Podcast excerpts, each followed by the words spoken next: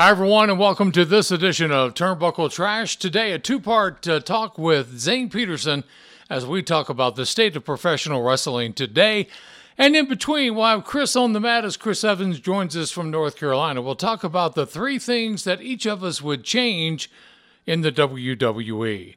Welcome to another edition of Turnbuckle Trash. This is TurnbuckleTrash.net. Pro wrestling from a fan's perspective. I love video games and pro wrestling. With three fans who know how to talk some trash. None of these cross eyed mouth breathers deserve to hear this voice. I guess it's time to take out the trash.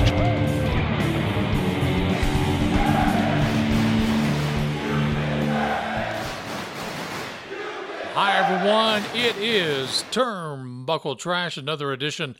I guess we could call this the pandemic of uh, Turnbuckle Trash because we are still doing this junk that uh, we've been dealing with since March. But I want to welcome on the podcast once again my good friend, my colleague. Uh, this is Zane Peterson. Zane O'Mac, how you doing, my friend? So, would you say that I'm the assistant to the host of the podcast, or I'm the assistant podcast host? Well, you're just an ass. No, you're just. I was only serious. You are my co-host. I'm gonna get in trouble for that one, aren't I? oh boy. uh, you know, Dave, it's um, times like this where we might need a good laugh. I think know, we do boy, need the, a good laugh. The world is in turmoil and people are rioting and viruses are killing people left and right and everybody's dying and nobody can watch wrestling and ah, the world is coming to an end. Hey, speaking of wrestling, we would like to thank our good friend Tombstone Jesus for providing the music for our very new intro that just was produced this week. And uh, Tombstone and his band uh, used one of the cuts with their permission off their album. And uh, thank you very much, Tombstone. Uh, mountain metal is what he calls it. It's kind of like uh, Megadeth meets Lynyrd Skynyrd, I think is what he told me one time. Yeah. Good stuff, too, huh? Oh, he's funny, isn't he? I love Tombstone. He's, you know, he is such a nice guy. He's messaged me one time. I posted something on Facebook, and he private messaged me, and he and I messaged back and forth for like almost an hour, um, just about this topic. And Uh, what a, I mean, what a rock star, yeah. literally and metaphorically. And his wife Kelly is an absolutely wonderful lady. If you go to the show, she's there uh, doing the merchandise. And the thing I like about it, he calls her his queen. Isn't that great? The queen. Uh huh. That's Love awesome. it. Love it. Love it. So, Tombstone, thanks a lot. Hope to see you again. And by the way, DCW, De- Devotion Championship Wrestling, is going to attempt to do a, a television taping for the 13th of June in Salt Lake City. And if you would like to attend that, contact them through their Facebook page, or you can contact us and I'll get you in touch with them if you'd like to try to attend. Of course, they've got to do all the jumping through all the hoops and all the you know the little things they got to do, social distancing and all that. They are going to attempt that on the 13th, but with the way things have been going, uh, with the record high uh, test being uh, every day, basically in Utah and especially northern Utah, I I wish them the best. I sure hope they can do that. I hope so too. You know, and and um, that's kind of a double-edged sword, isn't it? We, It we want to see things get back to the quote the way they were, and yet we want to be respectful and thoughtful towards people who are sick or could get sick. So it's a that's a tough situation. The whole entire world, I guess you could say, is in right now. Yeah, it is, and I think that was uh, a wonderful way to put it. A double-edged sword. You want to be respectful of of everybody out there. Uh, you know, it's it's just tough on everybody. I you know I don't have the answers. I don't think you have the answers. Uh, who does, except for the man upstairs? And we're trying to do our best. I'm I haven't been out of the house since Monday. I don't think. I think I went to my mother-in-law's. Yeah, I went to her this afternoon, just down the street from me for a little bit. But that's it since my surgery on Monday. And uh, you know, I'm just trying to keep my distance. I want to stay healthy, and I don't want anybody to get sick if I happen to have it. So Yeah, absolutely. Um, so there's been quite a some interesting things going on in the world of professional wrestling. You know, tell me what you think about. I can't figure it out, Dave. I just can't. Maybe I'm just not. Maybe I'm not willing enough, but I can't really get into the no crowd thing. It kind of just bugs me for some reason to see them filming with no crowd, like the WrestleMania with no crowd. I mean, they had good matches and, and it was still great fun, but I just can't get into it. Well, it makes it a lot harder, and I've been reading some stuff online. You know, when you read it on the internet, it's got to be a truth, oh, bonjour, of course.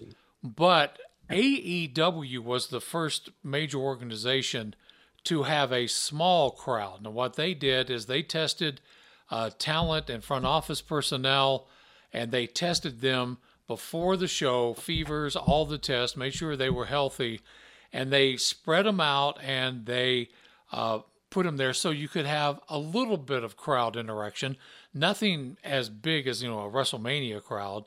And then uh, a couple of weeks ago, the WWE started uh, experimenting with bringing in some of the performance center. Uh, don't call them superstars, as we found out from Kevin Dunn today. I'll tell you more about that. But uh, the performance center uh, attendees were actually brought in, and they put up like hockey penalty boxes, plexiglass boxes that these people had to stay in to give them a little bit of a uh, a little bit of a crowd noise, and it has improved the product some. And then on the last pay per view for AEW, uh, they had uh, probably about twice as many in that stadium because they started letting office personnel. So they went from about 50 people attending to about 150 to 200 people, including one Vickie Guerrero, uh, who is now been appearing at the last couple of, of audience participations for AEW. So it's getting there. I just don't know when we're going to get back to regular crowds. I just don't know. That's awesome, dude. I'm glad to see at least a few people getting getting back to things. Um, so, so there's been quite a stir as well um, with with amongst all this. A lot of talent got released. A lot of changes in the WWE. Um, uh, what do you think about some of those things? Well, you know, I think it was probably um, Chris and I discussed this quite quite a bit in the last podcast, but I think getting your uh, your opinion on it is very important at this at this point. With uh, everything that's been going on, and we all know the world is in an upheaval right now, and things just aren't good. And then you compile that with what happened with the XFL, even though Vince McMahon said that he was using his own money with the XF, XFL, they lost a mint. And I'm thinking that some of the releases were probably a part of that. Uh, and then a part of it, they actually moved into a storyline with Drake Maverick, the old rock star spud. I don't know if you followed that or not over the last couple of weeks. I haven't been following it, to be honest with you. Okay, on NXT, uh, they were getting ready to do a cruiserweight tournament and they were, you know, of course, they had pre-recorded some of it already, at least one week, and that's when they uh, came out with all the uh, the cuts on that Black Wednesday, as they were calling it. And uh, Drake Maverick, Rockstar Spud, if you want to call him that from Impact days, uh, he was one of those people released. He got his future endeavors. Well, since I think they had already recorded the first one, and he had gone on and made a very poignant YouTube video or Instagram video talking about how uh, being a wrestler was uh, something he just cherished in life and he wanted to continue doing it. And it really was. It was heart wrenching. Uh, they decided to go ahead and use him during this tournament. And uh, they let him win his first week match. No, he lost his first week and he won the second week in a round robin tournament. And then I guess the you know how things go viral and how they just kind of grow from a groundswell. The fans were getting behind Drake Maverick and wanting him to keep his job. So they worked it into storyline. He actually lost the title to Fantasma, a mass wrestler from uh, Mexico. And as he was walking off the stage, you know, with the tears in his eyes, crying and all that, here comes Hunter, Triple, Triple H, with a contract and offering him a contract there on the spot. Now, whether he knew about it beforehand and all that, but it was still, it was a very touching moment, uh, uh, you know, and that's what storyline is. You take something and you make the best of it and give the w, give the WWE credit. They saw something they could build on and get people behind, and right now that is one Drake Maverick. I, I'm kind of pleased with it. That's cool. You posted a thing on your Facebook page, or I think you posted on the Turnbuckle Trash Facebook page. Uh, Bobby Lashley still wants his match with Brock Lesnar. How did you find out this information, or what did what did it say in the article? Well, the article was posted today, and I, it's on my uh, on my phone. It's something called Wrestle News, and I think it was from Wrestle Talk. I'm not exactly sure where the, what the uh, source is uh, without having it in front of me. But the article uh, basically said that Bobby Lashley thought that the fans would still like to see a Bobby Lashley and Brock Lesnar feud, a program with the two of them. And I'm sitting there saying, well, Zane and I were talking about this as soon as Bobby came out. I mean, he was going, yeah. they, they made him into this character. He was supposed to be all good and good and good. And remember that part where he was talking about it, said, I want to talk to my sisters. I love you. Mm. I love you. Well, that's not wrestling. Come on. I want to go beat somebody up. That's what I want to do. And I think if they still could work on that, I would absolutely love it. Yeah, I would too. I would too. Gosh, you know, um, this could be an interesting rest of the year to finish. You know, WWE has, if if things get going back to normal and things like that, boy, they could have a really supercharged fan base ready for some some quality matches. You know, and, and this could also have been good for some of the performers and stuff too to ease up that road schedule, get some people healed up, and get them ready to come out either this fall or or early next year or something to some serious serious. Let's hope the WWE doesn't ruin this opportunity of of getting some people back to work and getting some storylines back to work. well, that would be unusual for the WWE. I've never, you know, I don't know what goes on behind the scenes. You and I have talked about this. Sometimes they'll take these storylines that are absolutely asinine and run them to the ground, and then they have a good storyline, and they'll just end it because they don't think it's working. I, I then I'm going to ask you this about one Bobby Lashley. I know you haven't been watching wrestling as much, but you've been following it a little bit uh, with uh, highlights and more. What do you think about what they're doing with Bobby Lashley, Lana, and one MVP right now? I, I honestly I haven't liked any of the Bobby Lashley Lana angles. I just I I don't I just didn't care for it. I I I don't know.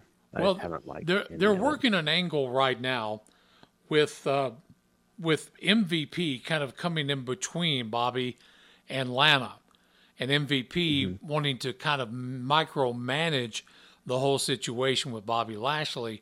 And Lashley is now more the character that you and I were wanting him to be when he came back to the WWE, being this incredible physical specimen who can go. I mean, this man knows what he's doing in the ring, and he is just beating people up but that is with MVP driving a wedge in between Lana and Bobby Lashley. Now, Lashley on next Sunday's pay per view, Backlash, is finally getting his uh, title uh, chance against Drew McIntyre. By the way, they have recorded Backlash today, and so I'm sure there's going to be some idiots trying to put out spoilers, and I'm not going to deal with spoilers here because I haven't seen any. I don't read them. Okay? If if it says something about backlash next Sunday, all I know is that they've recorded it today. Okay? But I kind of like this angle with Bobby being this really bad attitude wrestler, kicking people and kicking them like he probably should have been doing for the last several years in the WWE. And then this terrible angle with Lana and Bobby being married, which I wish they would dump pretty quick. And maybe this is what they're trying to get to, trying to, to split off Lana, maybe bringing Rusev back because he was one of those fired recently. So who knows, you know, but I do like this storyline with Bobby Lashley right now. Well, good. You know, that was one of the names that I was surprised when they released. You know, I was like, why would they release him? You know, Rusev, why? I mean, he's so good, dude. Yeah, he's good. But then again, do they ever really not just make head scratching decisions?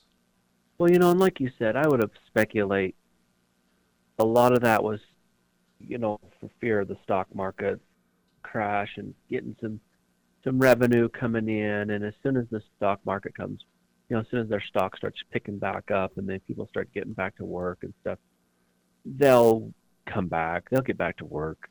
They'll hope hire so. them back because you you can't. I mean, I I that's that's a hard thing too. I see both sides because you can't have a bunch of wrestlers sitting around in the rock, locker room getting paid while there's no wrestling going on.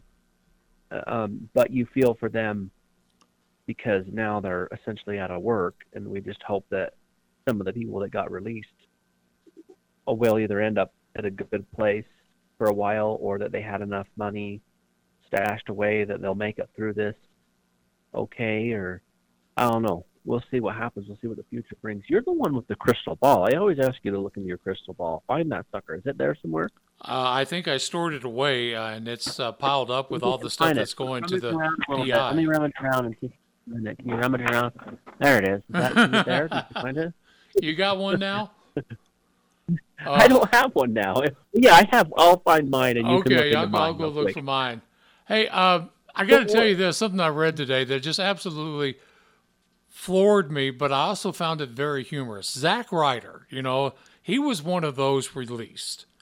And his wife is Chelsea Green. If you know who she is, she's actually getting, being called up from NXT to the main roster.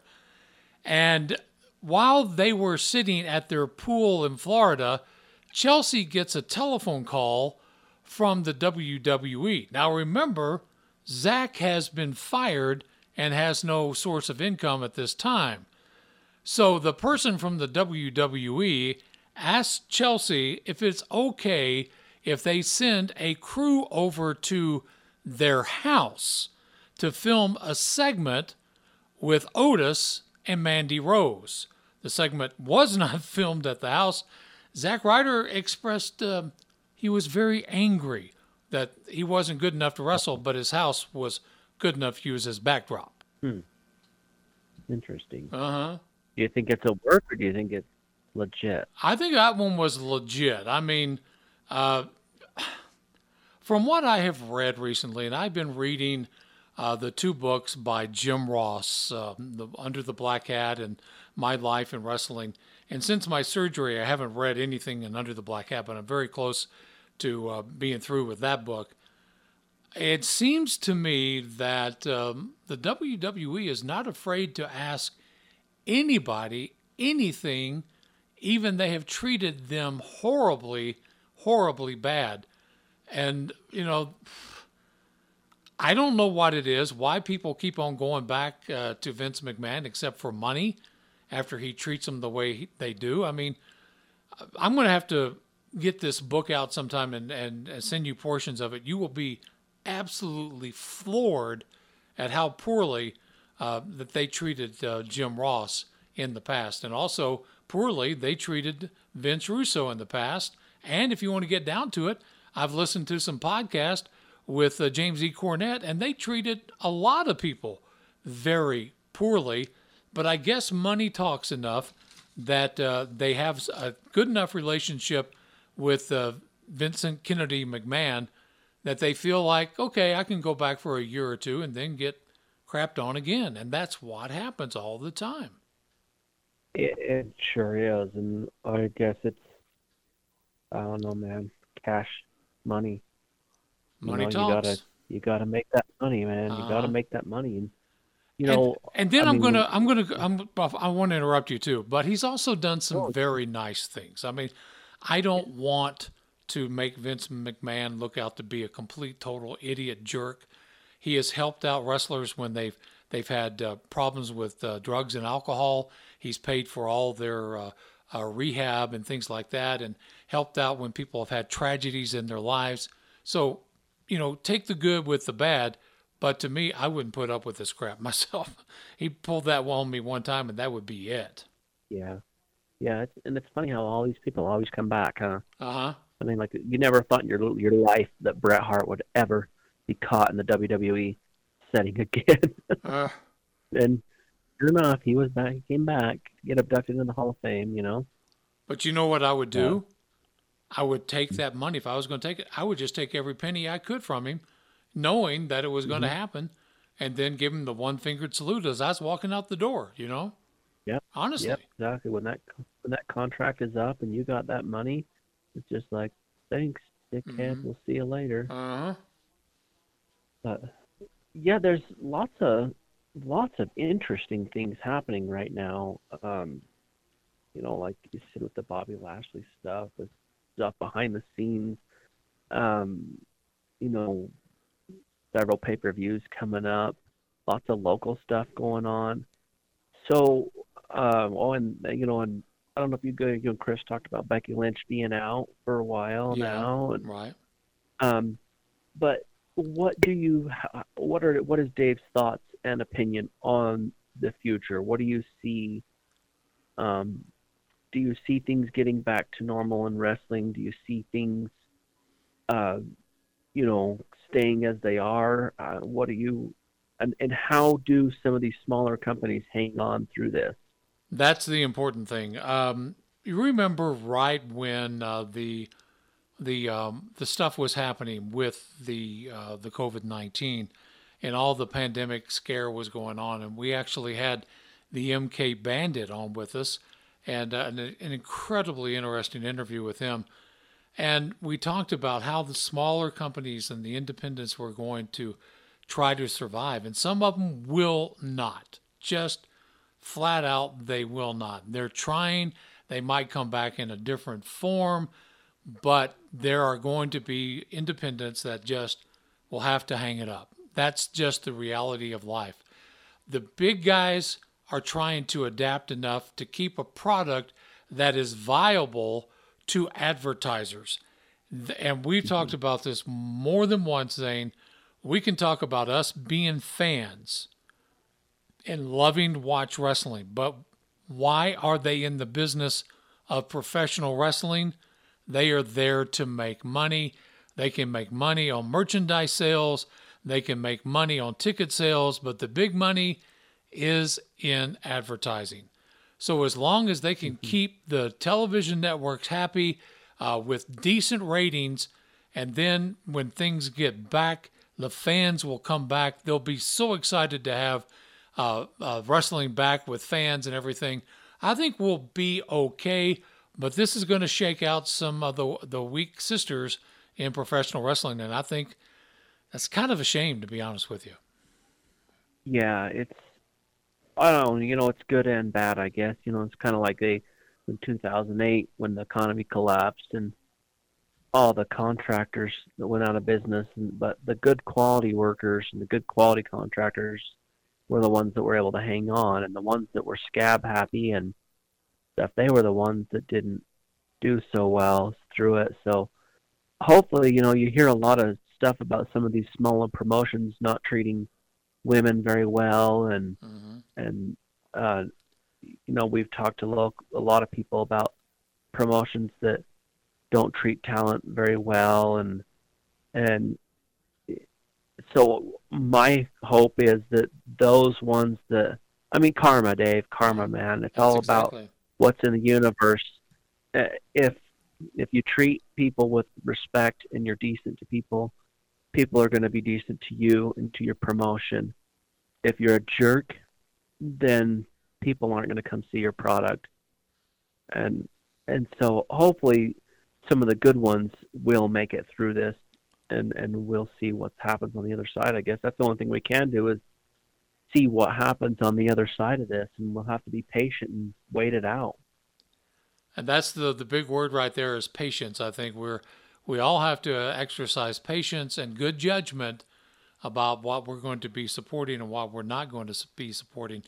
But I think when you mentioned about how we've discussed in the past how some of these smaller independent promotions and even some of the bigger promotions have not treated their talent well, have not treated women well, and uh, things like that. And I think maybe this is part of the karma that's going to be out there that's going to thin the herd, as they say, and we can get a better product. And I, I, that's what I hope and pray that we can we can get. And after all, we are just fans, correct? Yes, we are just fans. Um, you know, you have a lot more experience in the broadcasting end of things, and you see a lot more uh, than I would understand in, in the advertising and things like that. So, you know, that's always been a great asset to add to the show. We'll have more with Zane coming up in just a few minutes, but up next, we're going to talk about some of the things we would change in the WWE if we had a lot of money and we had the power. It's next on Turnbuckle Trash. It's Chris on the match. Match. Uh, I, I, I'm, I'm, I'm lost of words. The original trash head, Chris Evans. If a guy didn't get cracked open, he wasn't really wrestling. Chris. Chris. On the on mat. mat. You can make people sit their butts in those seats. Your box office. This is TurnbuckleTrash.net. You're changing your depends over to diapers. We'll have more of our conversation coming up with Zane Peterson in just a little bit. But right now, as we go to North Carolina, here is Chris on the mat. Chris Evans, how you doing, Chris?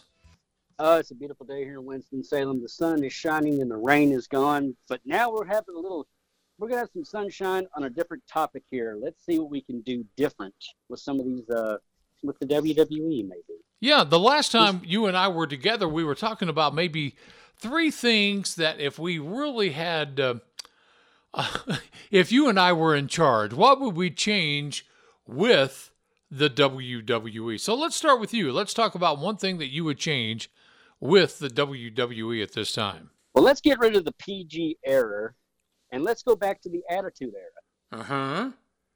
That would be probably the best thing for the WWE right now. Um, I think that they're kind of getting away from it just a little bit with Edge and Randy Orton, but it's just not. It's just not the same anymore. It's this. Let's talk for three and a half hours and maybe one or two wrestling matches.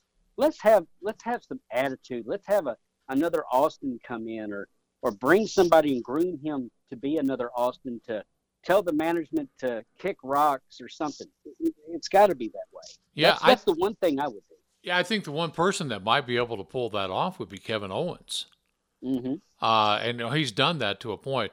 But let me ask you about that with the Attitude Era, because there was one thing about the Attitude Era that I personally, and that was the way they treated the women. You know, okay, I agree with that. Yeah, the the, I mean, as much as I love Jerry Lawler, when the puppies and all that stuff he was talking about and Sable, yeah. it just got so bad, and I just mm-hmm. I felt bad for the ladies and and you know, I'm not I'm not one to not turn away and say, hmm, that woman is fine looking.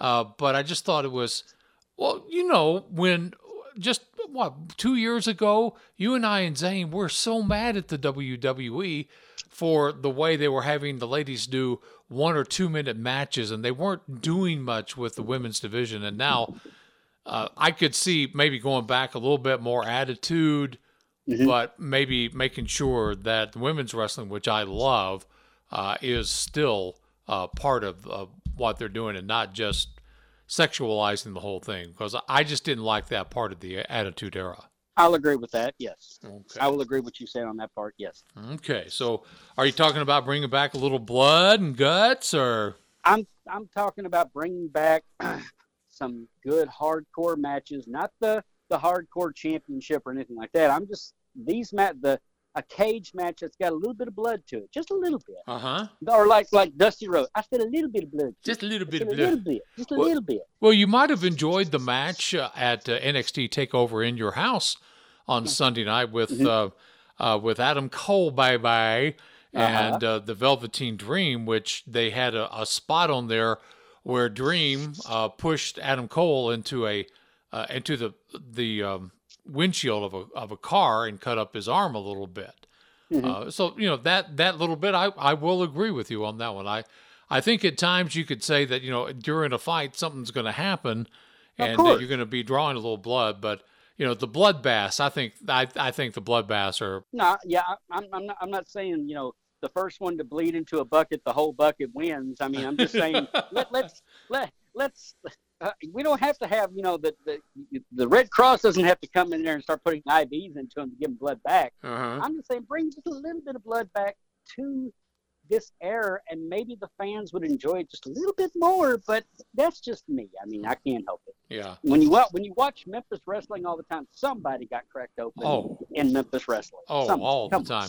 I'm watching Every some old old episodes every once in a while that on Jerry Lawler's Facebook page or the Mm-hmm. Classic Memphis page on Facebook, and I'm going, man, alive, them people are beating the out of each other. So But you can honestly say, because you've been up close to Jerry Lawler, doesn't his head look like he went through a cheese grater? Oh yeah, all the old timers do. I mean, they Yeah. used to blade a lot. They'd get color. That's what the term is, getting color. Yeah, Tommy. Wildfire. And you know another thing that if you'll watch some of the old time wrestling matches, you know, Mm-hmm. some from you know the seventies, eighties, even before, a lot of the wrestlers would ti dye their hair blonde. Not Oh, yeah. because it looked good, it was because when they got color, it looked awesome. I mean, it looked. Oh, aw- yeah. You know, it looked awful. And who and who was the best when they had their hair bloody? That was the Nature Boy. Nature Boy Ric Flair, yes sir. When Nature had his head cut open, and all of a sudden that blonde hair turned to crimson red. Oh, everybody just. And He was the good. bel- I think he was almost the best bleeder in the business. Basically, was a Oh. Nature Boy. Yeah, and then Dusty Rhodes, you know, he Oh, he Dusty, played pretty good good too. So yeah. Yes. And Wildfire Tommy Rich when he when Oh, he got color, woof. Yeah. Yeah. that is. Okay, so I'm gonna I'm gonna do the one thing that I would change with the WWE, and we'll just kind of go back and forth here. Mhm. I would get rid of the three hour Raw program. I mean, it is brutal sometimes trying to watch three hours of that program. And uh, I'm, I'm trying to watch Raw right now, and it's not too bad what I've watched so far. But I remember a few weeks ago, um, there was the I'm trying to remember the situation, but always when Becky Lynch decided that she was going to announce to the world that she's preggers, and congratulations, Becky and Seth, by the way. But uh, they did that at the very first segment. Then they repeated the, almost the entire segment like 45 minutes later. Then at the top of the hour, they did it at least four times, rehashing that whole situation in a three hour program. And I just think that three hours, when you combine that with having to write for NXT and the other things that they're doing on the road, and then doing the main event, and then doing stuff for the network, and then you got SmackDown. I think it's just too much for the creative Yep. staff to really deal with. Yes. Now, the only way I could see that working, the only way I can see a three hour program working uh-huh. is to tell Vince McMahon to take his dadgum grips off of it. Yes. You he know- needs to. He needs to.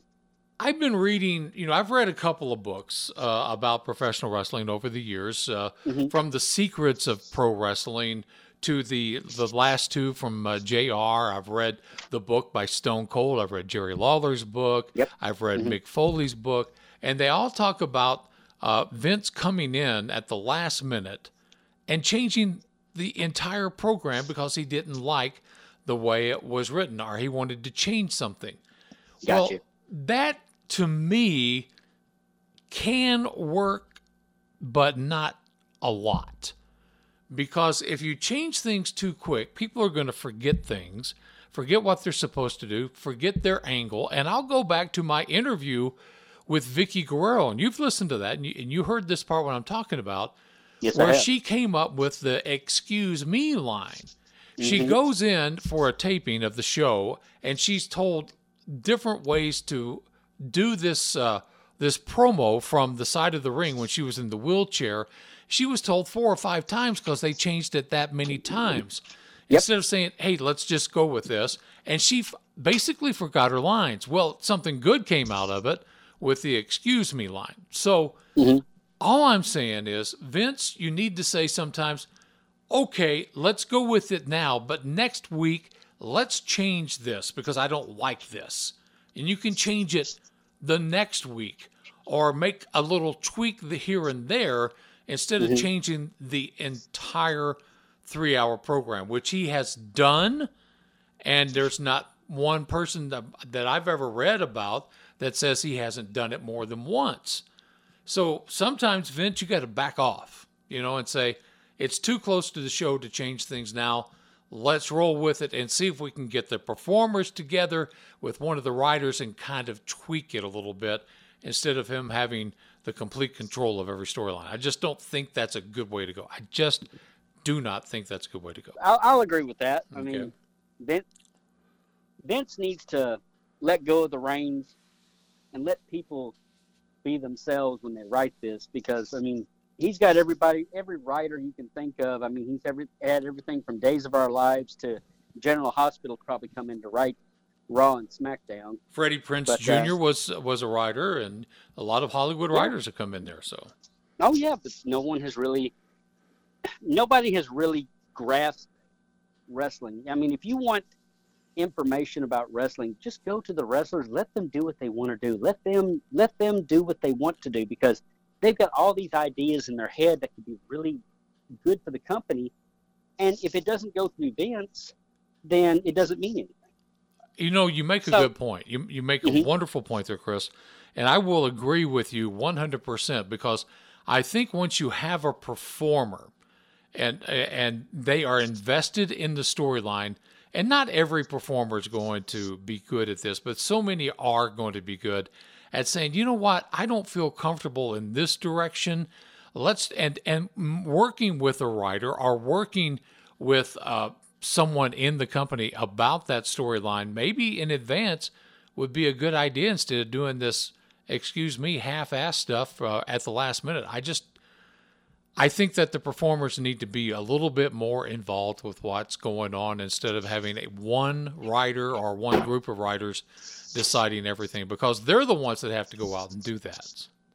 Well, yeah, I mean, I, I agree with you 100% on that. And I believe that if you had let the champion or champions say, look, I would like to do this, this, or this, or have a, a, a coming up superstar that's getting a lot of fans or he's getting a lot of heat, and let him come up to Ben and say, look, let me feed off of this and let me do what I need to do to bring the fans in that want to hate me or love me. Let me do what I need to do. Leave me alone and let me do what I do best. To a on. point, to a point on that one, I will agree with you. But Mhm. sometimes, you know, they're looking at merchandise sales and and uh, and all that. But I- you know, I think we're in agreement that the performers probably need to have a little bit more say and to take a, I like to call ownership of the storyline. Now, I'm not a That's true. writer. You know, we're not Mhm. backstage. We don't know all the ins and outs of it. And a lot of Uh-huh. these people, the men and ladies, are are uh, hired to perform what uh, the writers say. But I think even in Hollywood, you have actors that will take the, the reins by the uh, bull by the horns and say, you know what, I don't think this character would do that. And I think they need to have a little bit more say about what their character would do if they feel comfortable doing it. And then if they screw it up, it's not anybody but theirs fault. And then you can say to the writers, well, we're going to take this particular performer, Dave Dutton, we're not going to let him make any decisions anymore if they, you know, if they screw it up. So I, I think I think we're on, we're on to something there. So Yes, okay. we are. Yep, go ahead. Yes, sir. number two thing you would change about the. WWE. Well, we've already talked about it. Get rid of the three-hour program. so we can just fast forward through the rest of this, right? let's fast forward the let's fast forward the tape real quick. We've already been through this. yes, we've already. But but my second, I'll do it. My second one would be this: one champion. Let's take the universal title, throw it in the garbage. Mhm. One champion. Make then it, the second, the, the other thing I'd be is let's bring the Intercontinental Championship the prestigious that it had before. When you were the Intercontinental Champion, you were the number one contender for the world title. Simple as that. I kind of like that. Yes, you were. And if I was, if if I owned the WWE, I would say, okay, since you're the Intercontinental Champion, whoever this guy is going to be, Daniel Bryan or uh, you know AJ, I would come up to you and say, I'm going to give you a world title shot, but you have to relinquish the Intercontinental title, and then we'll have another tournament for the Intercontinental title, hmm and you're the number one contender now for the world title. That Universal title, whatever. Um, it needs to go bye bye. I think there just needs to be one champion in one brand. He goes to Raw and SmackDown. Simple as that. So that's just me. You know, I'm I'm going to agree with you, but with a Uh-huh. caveat. Okay, well, Okay, go I love my caveats. so well, okay, here. not caviar. I know. So ahead. Yeah. Ew. Yes. ahead. You know, I like the idea when you talked about tournaments. Uh, Mm-hmm. and you know, you, the NWA has done that. When they first started off with NWA Power, they were Mm-hmm. having tournaments, and I think that that just makes things so easy to start new feuds or to start Yep. a new storyline. Let's go with your your your idea about having one champion, okay? Mm-hmm. One Yes. champion that's over Raw, NXT, and SmackDown. So, okay, we're going to say we're going to have a tournament for a chance to have a title match with the world champion. Let's just say it's Brock Lesnar, okay? Just Okay, for the, yeah. you know, and grins. Mhm. So we have a tournament on Raw. Now, how many people tournament involved? Whatever. There are mm-hmm. so many things you could do with that tournament, starting feuds, starting different storylines for the other matches, that I think it would be a great idea. And then you could say that the winner of that tournament might be the give them a title belt of of this, you know, the the the one chance tournament title, you know, whatever the name would be. I'm not saying that's even a decent name. I'm saying they would be that particular representative to be able to take on uh, the champion at the time, whoever it would be, for a one shot deal. And then they could have, you know, a couple of months going where they're they're having their feuds. They could have uh, different uh, types of different types of matches, uh, maybe some cage matches, some different type. I mean, instead of just having a match, or they could do another tournament and do the seeding for their next tournament. There's just a million things you could go with this that wouldn't be so confusing. I think that's where the AEW is kind of got it right because they're they're coming out and saying this is the number one seed for the tag team tournament for the tag team title right now, and that's best friends. And they're always talking about who is the number one or number four seed in tag team or singles title. And I'm not afraid to have other titles, but like you saying the IC title is automatically the number one contender and you know maybe that would be uh, whoever is the world title to- holder against the IC title at a pay per view. Uh, and I don't even say you'd have to give that up. You know, I that if you won the world title, then you got to have a tournament for the next IC cha- uh, champion. Tournaments, I think, is a great thing. You could do it in tag teams. You could do it. You could even do a uh, a tournament for a jobber title. Okay, let's say uh, you get because he just got fired. Uh, no way, Ho- Jose. Uh, you could put him in there against some uh, some of the other people and have a little tournament and say, "This is your challenge title." And let's say these these jobbers do their own tournament, get a couple of wins, get some heat built up, and then at the end of that particular tournament, they could challenge anybody else on the roster, either show, and make that a challenge instead of doing this brand swap thing that they've come up recently with. And it's always going to be Bayley, it's always going to be Charlotte, you know, it's always going to be Drew. You know, that's what that's where the problem is with that. I would love to see uh, some of the people that are the ones that are getting beat, the enhancement ta- uh, talent, get a little bit more credibility build up. And that's where I have trouble with right now with Apollo Crews finally getting this U.S. title. You know, he's now the U.S. title holder, but let's say that he had built this up through a tournament to uh, challenge somebody, and then it would have been Andrade for the U.S. title. I just think there's so many things you can do with a tournament, with a loser leaves town, or a loser goes to SmackDown, the winner goes to Raw, or whatever they come up with. You know, I, I think there's just ways to be creative with tournaments that they haven't even thought about.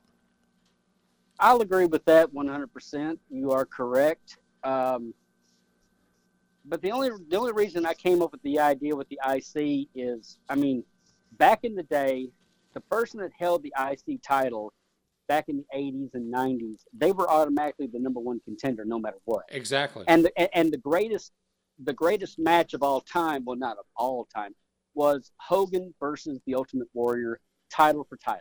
hmm But then, I mean, he didn't hold both of them. He had to relinquish the IC title. Yeah. But that was when that title had prestige to it.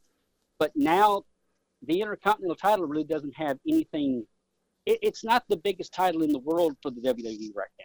It's just a title. It, it's just a title, just like the tag team, like the U.S. Championship. It doesn't have no prestige whatsoever. Only the Universal title and the World title are the two main ones that that they really focus on, and that's what's really killing. To me, that's what's killing the fans, of the older fans. yeah. But the younger fans, that's all they care about. Who's going to hold the Universal title? I don't care. Well, I'm not saying. Yeah, it's not necessarily the the younger fans. I I think that it, it tends if you don't do things uh, that are creative, Yes, sir. that people tend to say, "Oh, here comes another match." You know, Yeah, oh wow, who that's true. cares? What are they fighting for? They could have, you know, and it's all storyline, okay? It, you Yeah, know, we is we all yeah. know that. But yeah. do some of those bounty matches. Do some of the the matches where the loser uh, leaves town or has to sit on the sidelines for three weeks and can't, you know, whatever it is, hair matches. Uh, Yeah. you know, or has to has to dress up like a bunny your- rabbit. Who cares? Put- do put something your- that makes fun. career- put put somebody that's been in the, the organization for so long. Your career is on the line. Yeah. Put your career on the line. Or say So- each person puts up fifteen thousand dollars or fifty thousand dollars. Here's a one hundred thousand dollar tournament. Or Yes. storyline. And once again, go back to storylines. How about ten people in a tournament? Each one put you know puts in ten thousand dollars storyline, and the winner gets one hundred thousand bucks. Well, I mean, they, they, they did that back in the, the 90s with, Yeah. uh, well, what was that? The uh, That was the uh, MMA thing, but that really didn't go over too well. Oh, that uh, Uh, that uh, the knockout thing, you know, the Yes, world's toughest the- man. But that yeah, didn't make any sense. What were they didn't no fighting sense, for? no. Yeah, and that was A a Vince Russo are- thing, and that didn't make any sense. You know, No, no, but, but there was a lot of there was a lot of wrestlers that, that got hurt in this, and it really didn't make any sense. You were bringing in the the one person that that had legit the, the the best shot of it was Doctor Death Steve Williams and then he tore his, back in the day, Yeah, and tore that muscle. they and they wanted to do this. When I heard from Jim Cornette and Vince Russo, is they were building up Doctor Death to win this tournament, and then he was going to have a feud with Stone Cold Steve Austin for the world title. Uh huh. But Doctor Death, he got injured Yeah, he got injured. during this uh, brawl for all. That was it, the, the brawl, brawl for all. Yeah, and and it just ruined his career. It ruined his It career. ruined it really his did. career. Yeah. And yeah, he blamed Jim Ross for that too after it was all over with. Uh-huh. And I did, wasn't that in, in his book? Yeah, it, it was in both of the books uh, that he's talked about. You know, that was one of the real tragedies that it kind of pulled a, uh, uh, you know, real uh, cloud over their relationship. But they were really good friends, and And even Jim, even Jim Ross didn't even want this to happen because he knew it was going to be an, an accident waiting to happen. yeah, it was But, it was uh, it was bad. I mean, It was it was bad. there's not ever going to be, you know, every idea is not going to be be great. No, But let's not. just say, you know, let's let's go back to the storyline. Not not a legitimate tournament, okay? Storyline Okay, tournaments storyline tournament where right. everyone, you know, they say, okay, I'm going to put in ten thousand dollars, ten thousand of my own money, blah blah blah blah blah blah blah, and it's a Uh-huh. Yeah. winner take all tournament. I think you could build some heat. You could have some fun with it, or you know, we could say uh, a tournament, uh, a challenge tournament. So you're going to be having this tournament going on. The winner gets to challenge anybody either on that particular show not necessarily for a title, but anybody they have a feud with. You know, we haven't. You know, let's just say like Randy Orton and uh, and Edge that they're getting ready for their big pay per view moment with the world's greatest wrestling match, which I think. That's, Oh, I'm, yeah. I'm That's- worried about that one. I really that's am. another subject to, dis- Yeah. to, to break down real Okay, quick. let let's say that somebody like that that hasn't wrestled each other in a couple of years, uh, and one of the wrestlers lost the feud, and he's fuming about it for the last couple of years. They could build that up, Oh, yeah. and you know the uh, Rusev. Let's say if he came back, he could say, you know, I don't like the way things ended with Bobby Lashley. So if I win this tournament, I'm going after Bobby Lashley, whether he's the champion or not. You know, there's just different things you could do and say with that type of uh, of of booking that I think Yeah. they haven't even thought about. I think there there could be massive creative behind that. Uh, That's true. I, I just love I've loved the tournament for the cruiserweight title on NXT. Congratulations, getting the uh, the contract back, Drake Maverick. You know, so Oh, that was a swerve right there. But Oh, yeah. every minute of it. it's he great. it. yeah. but wasn't it a good tournament to watch? It was a great tournament, and that that I don't care if it's storyline or not. Uh huh. That right there was the let's build this man up to where the fans are begging the WWE or NXT to sign this man back. And when I saw the results and Triple H comes out there and, and hands him that contract, I was as happy as I could be for that man Oh yeah, yeah. because he deserve he deserves it. He Now- deserves And now originally Drake, you know, our Rockstar Spud or whatever you want to call him. From what I understand, originally he was going to lose his job, and they had already filmed part of this this tournament, and then they decided to say, "Okay, we'll give you this amount of money," and you know who's going to turn them out, turn down money, and then the writers and creatives saw that the people were getting behind him because of that heart wrenching YouTube video that he put out. Now, whether that was storyline, yeah, I think it. I that that really saved his career right there. I love it. even Braun Strowman was, I, I, from what I understand, I'm sorry to interrupt you. Oh, no problem. From what I from what I understand, I mean Braun went to Triple H and went to Vince and basically begged. They're like, you can't do this to this man. He he's come up from the ranks, from from the Indies to to TNA to here, and you're just going to turn him away now. I mean, Braun and Drake are so good friends. I mean, Braun Braun put out a message that would bring any evil heart to a tear Uh huh. because he didn't want to lose his his good friend. But Right. man, Drake, I give you credit, man. You gave your heart and soul into that match. Yeah, and, And the and, whole- I, I, I, mhm. the whole tournament was so good. I just yes, it was. and once again, I'm going to say pat myself on the back because I am good, baby. All right. Tournaments, tournaments work. Yes. So It, They they always work. yeah, they always work. They always work. Loser leaves town, or or a hair versus hair, or like Jerry Lawler and Bill Dundee. I'm going to put up my Cadillac. You'll put up your Uh-huh. money. You're going to put up your wife's hair. I mean, come on. It, But it, it- always works. Old storylines always work. But wouldn't it also be a thing to say, okay, we're going to give this guy rest by saying you can't come back for 30 days after you lose this match and things like Which that? he deserves. Yeah, you could. He you know, yeah, you could give somebody a rest that they deserve to heal up from an injury, or you know, be able to take care of some family matters. I, Yeah. I just think the creative is just they're just saying, okay, let's do this match, let's do this match, let's do this match. Uh, Well- so anyway, go ahead. Yeah, I mean, we both we both said it during the you know the last podcast with with WrestleMania, with, when Drew finally won the world title. To me, it really didn't mean anything because there was no fans, there was no celebration except for him, and even he said it. He did it for his mother, he did it for his father, and he wanted to show that even though I left the company and came back. I still had gas in the tank to win this and, and to show you that I was good enough Uh, and you gave me time. Old old storylines will never be ended, no matter what they do. I don't care who you are. The tournament. I wish they had more tournaments in the WWE. It seems like Ring of Honor, uh, TNA. Well, not TNA, but uh, NWA and uh, AEW is taking the old storylines from other organizations and bringing it into them, and they're saying hey, this works.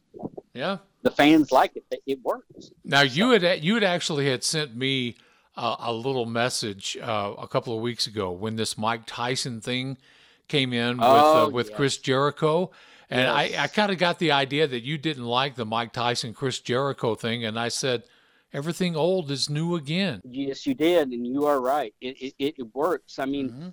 the honky tonk man said it best. Oh, like I, I said it uh, three or four times already. Old storylines never die away. You can always bring it back, but you've got to give it time to get it out of people's heads Yeah, and you before got you bring it back. Now, for a while, everyone was doing their own version of the Tupelo uh, concession stand uh, uh, uh, situation when the big brawl took place there, and that got old really quick. But that doesn't mean you couldn't get away with that today, and they do that on occasion, but not quite to the level of, of well, Lawler the- and Dundee against Latham Well, guys. the, the Tupelo, the Tu- you know it as well as I do. The Tupelo stand, the concession stand, was they didn't even know this was going to happen, but now they've got the lighting in there and they got everything set up, and we know it's fixing to happen. oh yeah, But back, but back in the day, when they did the Tupelo incident, no fans had no idea was, Oh. what's fixing to happen. yeah, Nobody did. yeah. And Lance Russell, one of the great announcers of all time. Yes. uh, you know, on, on announcers, I'd put him on my Mount Rushmore.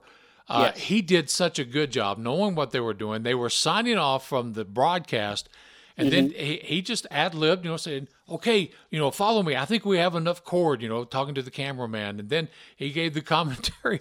It was it was absolute brilliance. Mustard everywhere. Mustard Ooh, everywhere. Yeah. Um, so it's just it's yeah. just fun, you know, and you can always tweak things. You don't have to do the exact same storyline. You could say, "Hmm, well, let's kind of go with this storyline and see how we can change it up a little bit to make it more modern." I, I that's I, I love that idea. But but what is the WWE storyline all the time? Pregnancy or uh, what else? It's either pregnancy or I mean that's basically all I can think of. The the WWE right now is well, this lady's pregnant or this lady's pregnant. Really? Well, you know Come that's on, that's true life. I mean, that wasn't something yeah, it's that was, life. yeah, but, but I mean, I think I think milk what you're trying to say is they just build up to a match. There's nothing Yeah. uh, to say let's do this uh, this particular match. Let's say they have a one-on-one match. Let's say Seth Rollins. Uh, right now they're building up to a match with with Rey Mysterio Jr. with this eye injury. Well, they're building up okay to it, but you know what's going to happen. Probably next week or the week after, uh, Seth is going to be in the ring, and then Rey's going to run in. You know, whenever he's quote cleared or when he comes back, it's just going to be a run in that'll lead to a match at pay per view. I really, I really think it's going to be Rey's son that Don. Okay, Seth has one of Rey's masks. Correct. All right. Let me throw this by you. Let's say that Rey goes in, he attacks Seth. The mask is on the side of the ring. Here comes Dominic.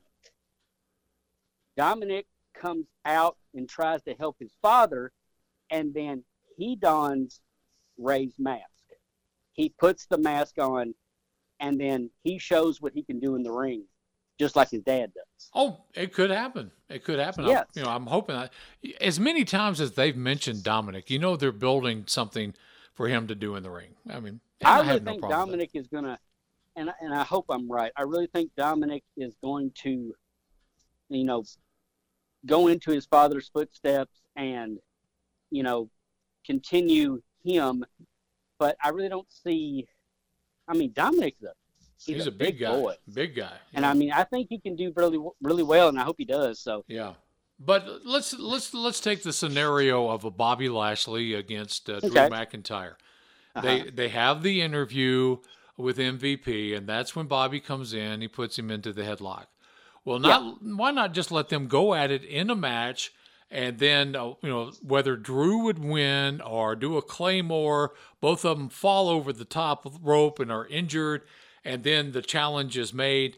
That to me would make more sense than doing the old interview in the ring and have the bad guy come in and attack to get the match. That just That's true. You know, I'll agree with that. I just think there's different ways that they they've forgotten about because they have too much uh, programming to have to program. I, way too it. much. Yeah. Way too much. Okay. Way too much. Okay. What would you be your third thing? Get rid of Vince McMahon. Tain't gonna happen, Bubba. Tain't gonna get happen. Rid, get get rid of Vince. Tell Vince to retire and let Triple H have the whole thing. Uh huh. But I know that's not going to happen. But I mean, to me, that's the only thing that I see that re- is really going to save the WWE. Is I mean, Vince, you've had some great ideas through the years. I give you credit. I've been a uh, a WWF to WWE fan, but as of now, I'm just I just shake my head every time I see the pre uh, the, the stuff on YouTube, and I'm thinking, why why are you still doing this? I mean, you, you've let great talent go that has done better in other companies. You've let uh, great legends just become nothing anymore. So I, I really don't know what else to say.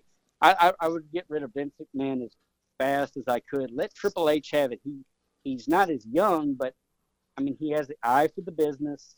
He knows what he's doing. And Vince just retired. It's not like you're hurting for money. I Come just on. don't think I don't think that's ever going to happen because Vince No, is no. a workaholic. I mean, No, you read gonna- some you read some of these books, and Vince, you know, maybe he'll he'll sleep three or four hours a night at the Yeah. most. He's getting up early to work out and exercise take care of his body, and all he does is live uh, for work, and he's a workaholic. So I don't think that's ever going to happen. when when Vince passes away, whenever that's going to be, I mean, they're going to probably use a, a Ouija board to find out the next storyline that they want to use, and he's going to have to, uh, you know, put the check mark beside it. Come on, Yeah. people, really? Yeah. Come on. Well, I, I, I think we all agree that Vince needs to just kind of um, take more of a back seat and and concentrate maybe more on the business end of it and whatever is going to happen with this XFL thing. I, I really do. So Uh, that that just that. I think that hurt Vince more than anything in the world was the XFL. yeah. Now, once he did that, it was just it, it was over right there. yeah, okay. I'm going to tell you what happened with Zane and I a few minutes ago Go on ahead. the podcast. You might not have heard this yet, Mhm. but, but we're going to be sending you a list of wrestlers that at one time were in the NXT and they got buried when they got called up to the the big show. And we're going to talk about some of the mistakes that uh, that that happened, and we're, we're going to try to get all three of us to do that. So be expecting Okay. that in the mail Okay. soon, okay? And we're also asking, good to me. yeah, we're also asking people on Facebook to talk about some of their favorites that got called up to the big show, uh, Raw or SmackDown, so and just got oh, many. there's so many. So Yeah, I mean, it's going to take. Good lord, if you have a list of everybody from NXT that came in that that got buried in, in Raw or SmackDown, I mean, they'll take two hours. yeah. I mean, good lord. Okay, so you've had your three, right? Yes. Okay, my third one. My 3rd one is to lessen the amount of pay-per-views to one I'll about agree. every six weeks to two months. But uh, and it, I don't think it's ever going to happen because of the network. Because we just had this past uh, Sunday evening, we just had NXT in your house, which was pretty dang good, by the way. And then this Sunday we're going to have Backlash, which is the more of the main roster, which you don't call it the main roster anymore. So two Sundays in a row, you've got to go back to the uh, the network to watch something that you're excited about watching. And I am excited about Backlash. I love the pay per views, but I think they just need to lessen them up and then maybe getting rid of this stuff in Saudi Arabia, making it another pay per view. The Saudi Arabia stuff just pathetic. Well, they do. I mean, we always said the Crown Jewel is the the worst thing that the the the WWE has ever done. It's not a good pay per view, and we all scratch our heads and going, "This is what you want to do with the company." Uh, I still don't understand why, yeah, but uh, it's money. it's money. Yeah, we always said it's money. Yeah. Money, money, you know, money is always the best gift because it's always the right size and money is always the right color. So, Of course. if you're going to send me a Of gift, course. send me cash, baby. I like oh, the of cash. course. I Yeah. mean, but uh, I mean, that's everything that I can think of, and uh, Have you been watching? I haven't really kept up with AEW or and NWA right now. It's it's just it's hard to watch for me. Um, I mean, AEW is doing pretty good with you know the the limits of the crowd. They're I think I well. think What- what think? AEW has set the bar for Okay. this uh, not having audience there because they've had a minor audience with some of their performance talent, lesser known talents, and then office personnel adding some crowd noise. And when Chris Jericho was doing uh, the color and helping out with Mm-hmm. the play by play, when Jim Ross couldn't get there and uh, uh, what's the Excalibur couldn't get there Yeah. because of travel restrictions. Yeah. It was awesome. They need to get Well- Chris doing more more Well, let and me- more let- stuff like that. It's awesome. Well, let me let me ask you this: uh, Did you like the way that they did the revival coming into AEW? Don't have a problem with it. No, okay, Don't that's have good. a problem with it. You know, I mean, I, I, I, I like the way that they brought the uh, the revival in, and I mean, I, I like them pulling up in that old truck and getting out, and they're going through the what semi crowd, and yeah. then they look at the young bucks and they turn to to uh, Blade and whatever his name is, B- B- Bunny them. Butcher and the Blade. Yeah. Butcher and the Blade. Uh-huh. Yeah, I liked it; it was good. Yeah. But uh, there's another one more thing I'm going to bring up. Uh, Okay. Do you like the way that uh, Cody Rhodes has issued a challenge to? He doesn't want to defend the TN, the TNT title just in AEW. He wants to break it off into other organizations. What do you think? Love it. Hmm. Okay, Love it. Love it. Love it. Love, love, love, love, love. yeah, but do you like the love it. title? though? Well, we know that the, the belt itself, the belt itself isn't the final belt because No, they it's not couldn't the get it made belt. right. But I, I don't mind. I don't mind it at all. I mean, it's all, you know, publicity, trying to get Yeah, better wrestling, trying to Yes, get, it is. you know, if Cody goes, let's say Cody goes to championship wrestling from Hollywood and he's Mm-hmm. defending that belt on championship wrestling from Hollywood. You know their ratings are going to go up and their attendance is going to go up and their merchandise. Yes. So it's good for the business. Good for the business. I love it. I mean, the title looked like. Uh, Oh, it was you know, bad. the- no, yeah, it was. Even Mike Tyson started yawning yeah. at that pay per view, yeah, he did. Yeah, well, it is what it is. I mean, Yeah. without the crowd reaction and you don't have, you know, anybody there, it's going to be hard for anybody to really enjoy the wrestling. But as fans as we are and, and, and folks that listen to Turnbuckle Trash, I mean, it's going to get better as soon as all this chaos ends and then we can have professional wrestling like we like it. yes. So it is what it is, and we can't say anything different. But it's been a lot of fun today on the podcast. Zane, we hope that you're feeling a lot better from your little incident.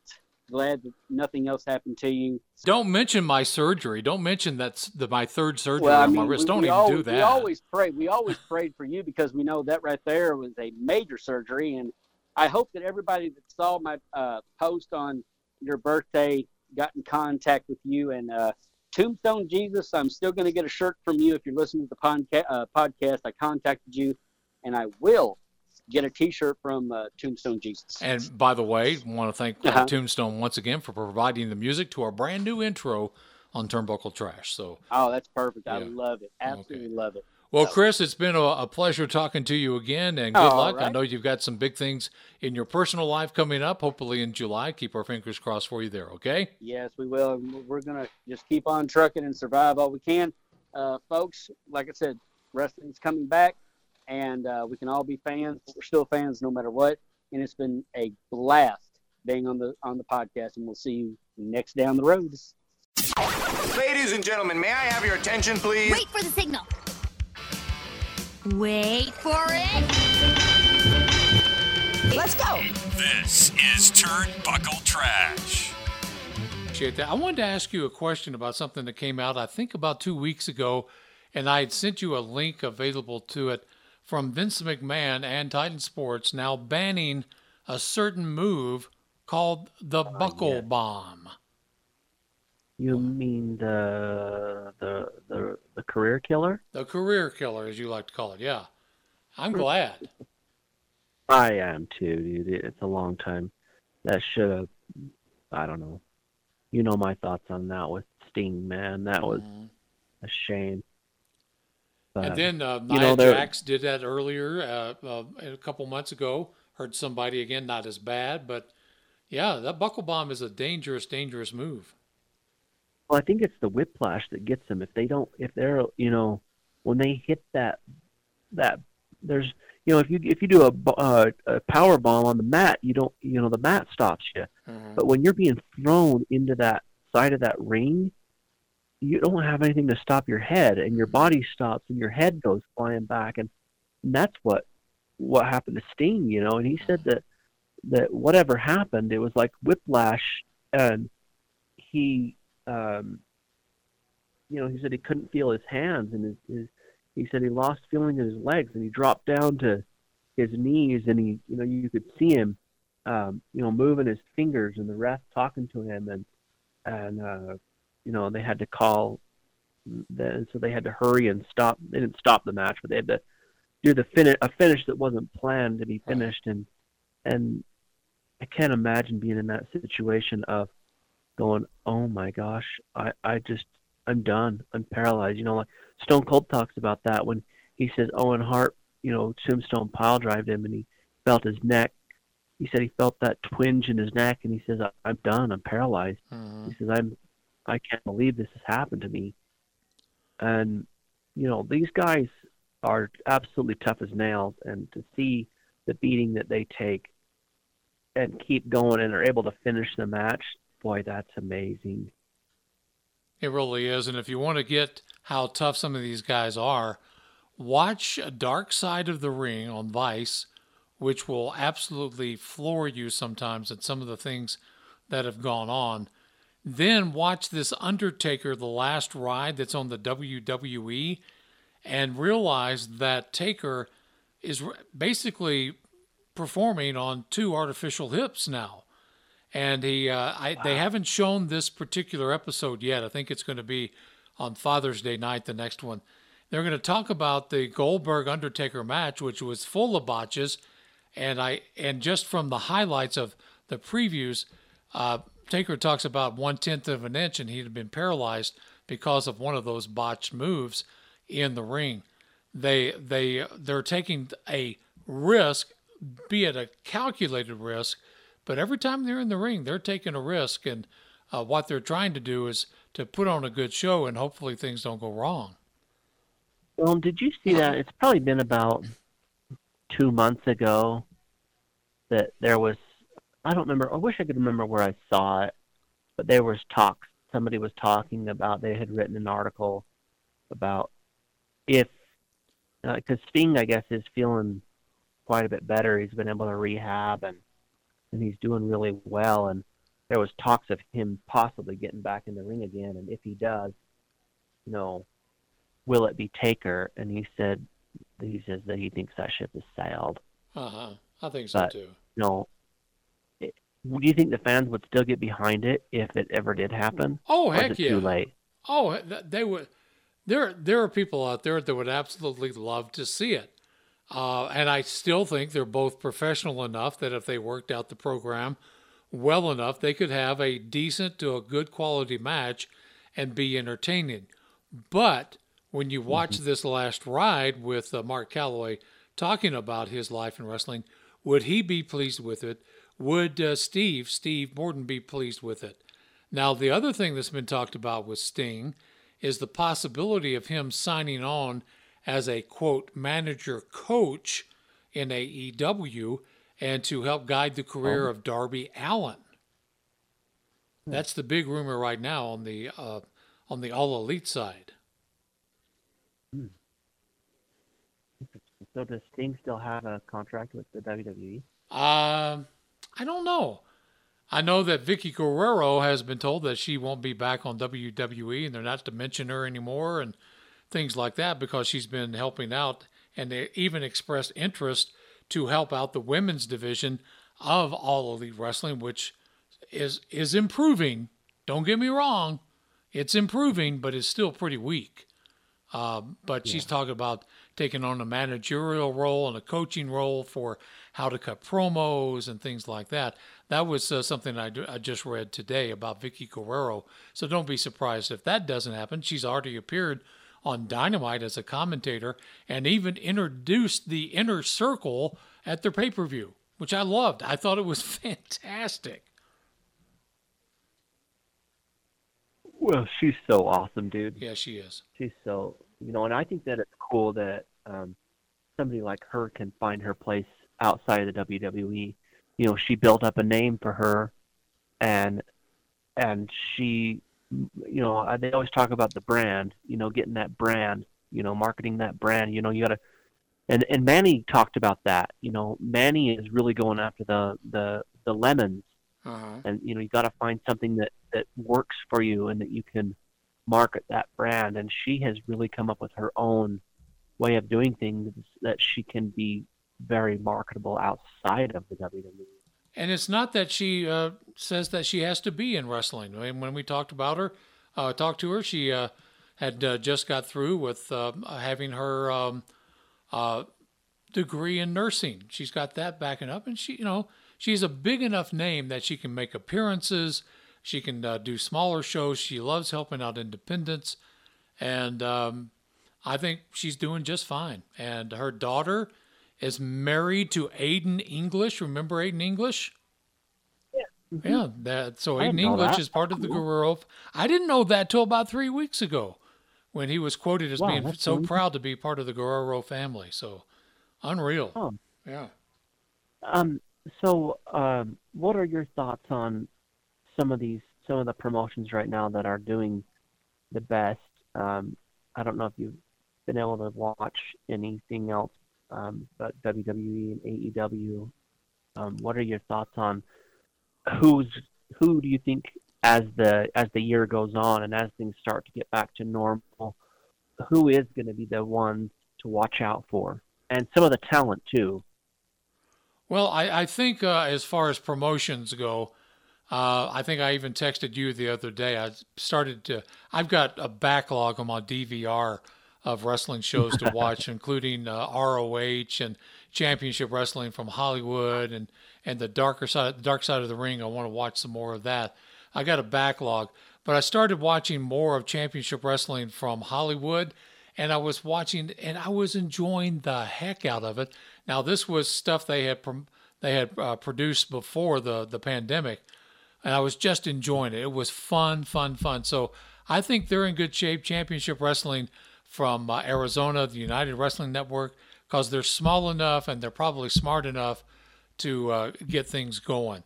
However, I was watching uh, an older episode right at the beginning of the pandemic from ROH, and it was Matt Hardy bad. And I say that because not just because I dislike Matt Hardy, I dislike the broken Matt Hardy stuff. It had PCO, who is a fine competitor, but they've decided to put him in shoulder pads and a black coat and calling him uh, basically a Frankenstein monster.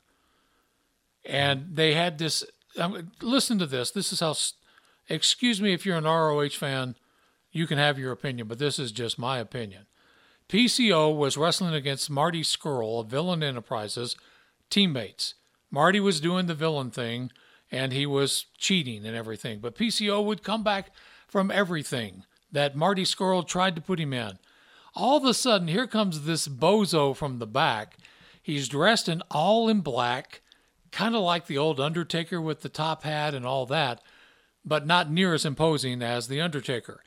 He was Destro or something like that, and they had a a hearse, a very poor looking hearse that was to the side of the ring, and this Destro walked up to the hearse, opened up the door, supposedly popped the hood, trying to get underneath to get to the car battery, but he couldn't get the hood to pop.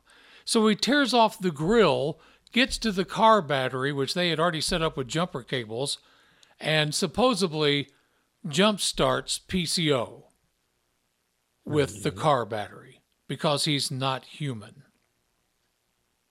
Huh? I hear the crickets going right now. And and it was so slow. I mean, I, I we keep on talking about DCW. We love our guys from TC, DCW. And one time, sometimes when you watch a smaller promotion as opposed to the big guys, you see a difference in speed. You see that in every sport out there. Speed, speed, speed. This was so slow, I was bored. It was pathetic. So ROH is in trouble. Um, you know, I just read an article uh, on one of the wrestling news sites. Uh, Booker T was interviewed by some podcast or something somewhere, and he said that Impact Wrestling is um, making a huge splash right now in the industry, and they he said to watch out for them. Well, I hope so. So You know, they're up in Canada. That's where they're doing everything now. And more power to them. Tessa Blanchard is still up there. And I think she might be their champion still, which I'm not quite sure if I what I feel about that, but still uh, the more people that are strong in the business, the better we all are. You know, honestly. As fans. Hmm. I just wish they'd get a better TV contract in the States so I could actually watch it.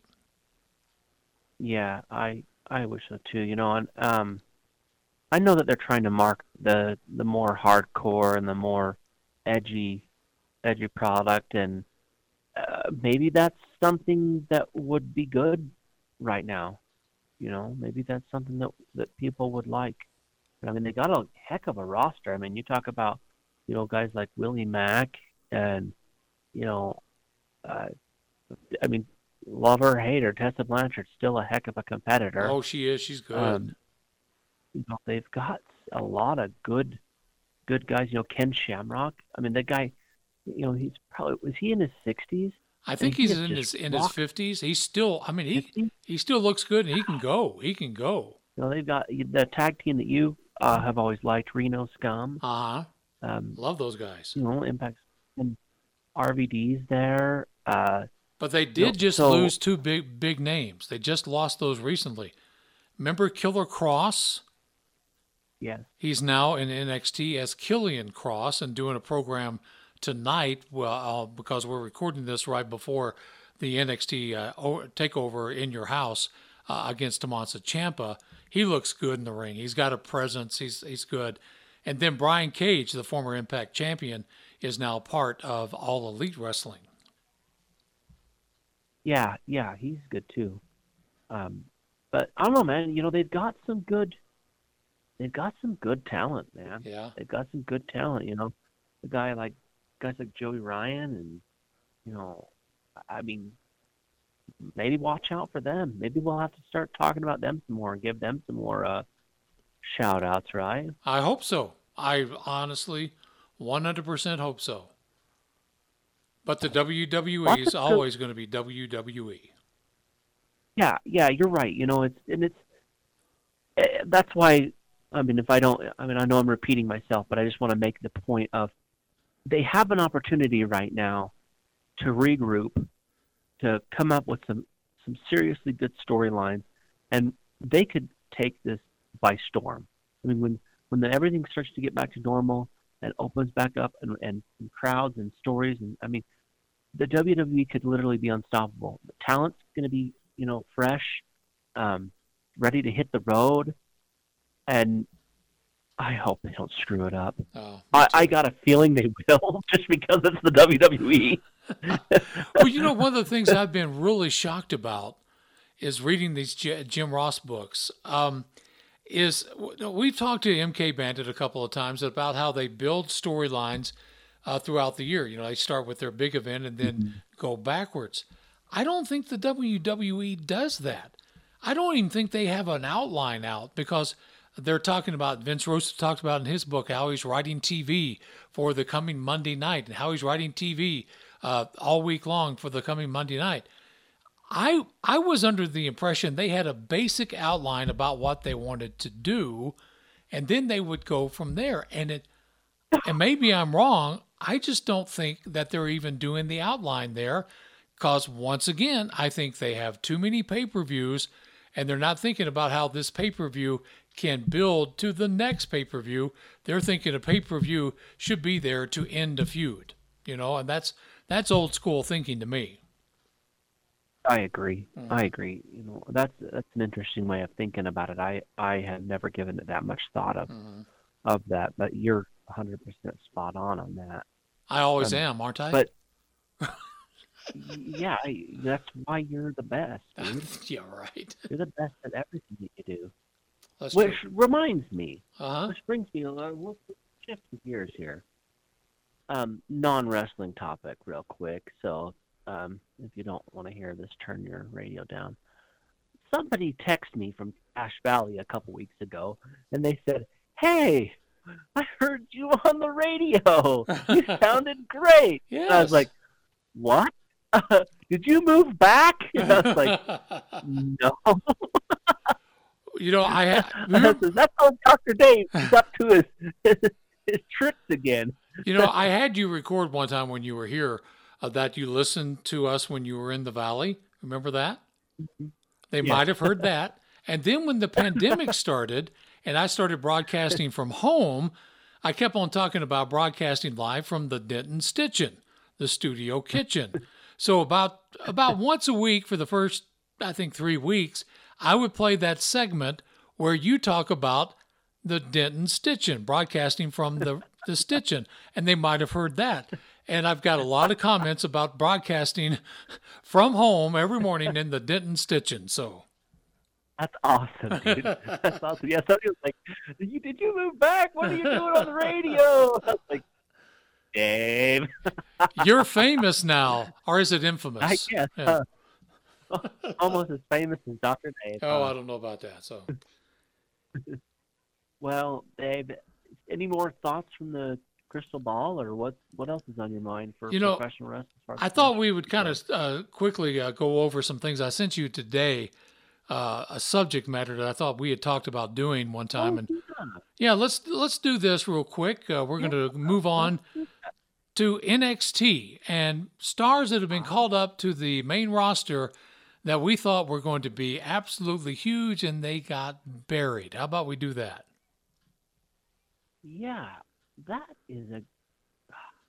You know what we should do? What's that? Let's do a preview of this, Okay. talk about it for a little bit, and then we need to get Chris on and dedicate a large portion of an episode to this.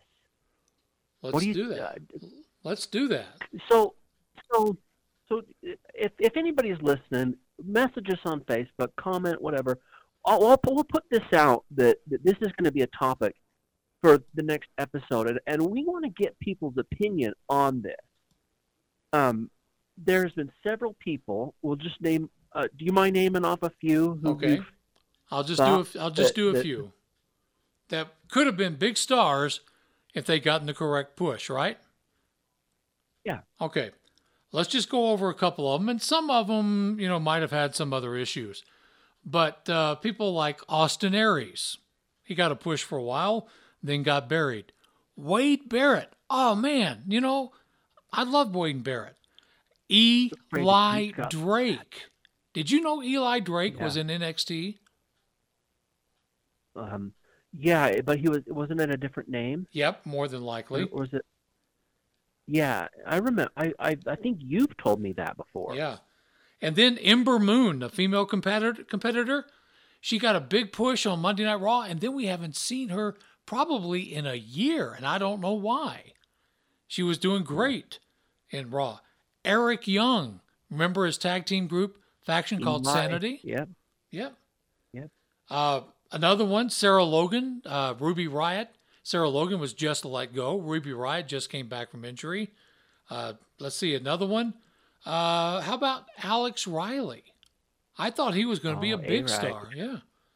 Those yeah, are just that was some a of weird them. deal. Him and him and Miz and and you know stuff like that. That was that was that could have been a good deal. And and here's one that I think is near and dear to your heart.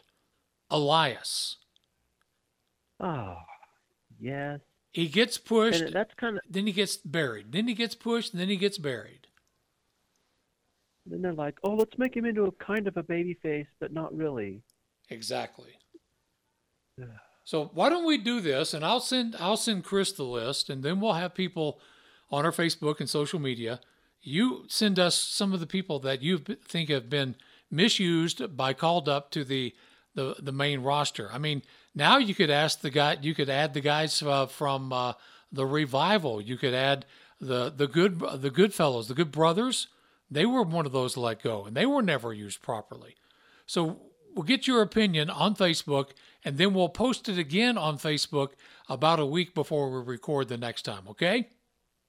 Yeah, yeah, and I and I know there's uh, several uh, communities out there that do that. Uh, which kudos to whoever started those Utah pro wrestling groups. Uh huh. Those have been phenomenal to to keep up on what's going on and and to reach people Right. in in uh, in Utah who are interested in, you know, our podcast, other people's podcast events. hmm So whoever started that is a, is awesome. Yeah. And hey, you know, And we we want you to listen to the other guys, but listen to us first. But I mean, DCW now has a podcast, uh, the Unprofessional uh, Wrestling Podcast. Um, there's a couple others out there. I'm just trying to remember right off the top of my head, but they're all great. They all have their own uh, way of looking at things, and hey, we wish them the best. absolutely, Yeah. you know, I, I just I, I you know because it's it's great to see other fans who are interested in this this stuff and and be able to have some common ground to talk about this with people and realize that you and I, you know, we're not we're weird, but there are other people who are weird too. Right. and I am I am working on right now having Porter Blake from uh, from St. George join us on the podcast. Porter is also in uh, DCW and also in Rocky Mountain Pro. Got a great look. He can really go in the ring, and I think he lives in St. George now. And we'll try to talk to him with uh, not this podcast, probably the next one too. Well, you know, Dave, it's been great catching up with you, and, Yeah. and great catching up with uh, some of the stuff that's going going on with everything. Um, you know, well, I think that I think the future is going to be okay. Yeah, you know, we we got to think positive. We got to try to be positive about you know what's going on with all this stuff going on in the world, and and just find some common ground on professional wrestling, and everything will be okay. That's right. Thank you very much, Zane, and you take care of yourself, and Hey. we'll be back in about two weeks. This is turnbuckletrash.net. Those guys look big and mean. I think they want to hurt us. What do you call that? A flying springboard knee to the face? Oh, that works. I like to hurt people. Pretending to wrestle is the most fun in the whole world. The thoughts and opinions heard on the proceeding program are not necessarily those of an intelligent human being. If you don't agree with them, get your own dang pod. Dummy. Yeah. Thanks for listening. And in the immortal words of Ric Flair, and then give him the one fingered salute as I was walking out the door, you know? Yeah, I have. I'll find mine, and you can look okay, into I'll, mine. I'll go look for mine. Huh? I hear the crickets going right now. The first one to bleed into a bucket, the whole bucket wins. I mean, I'm just saying, let, let's Viruses are killing people left and right, and everybody's dying, and nobody can watch wrestling. Ah, the world's coming to an end. or like like Dusty Rhodes. I said a little bit of blood, mustard everywhere. Ooh, yeah. You gotta make that money, man. You gotta make that money. So we can just fast forward through the rest of this, right? Let's fast forward the let's fast forward the tape real quick. We've already been through this. I'm going to say pat myself on the back because I am good, baby. Has to dress up like a bunny rabbit. Who cares? Do something that makes fun. Get rid of it.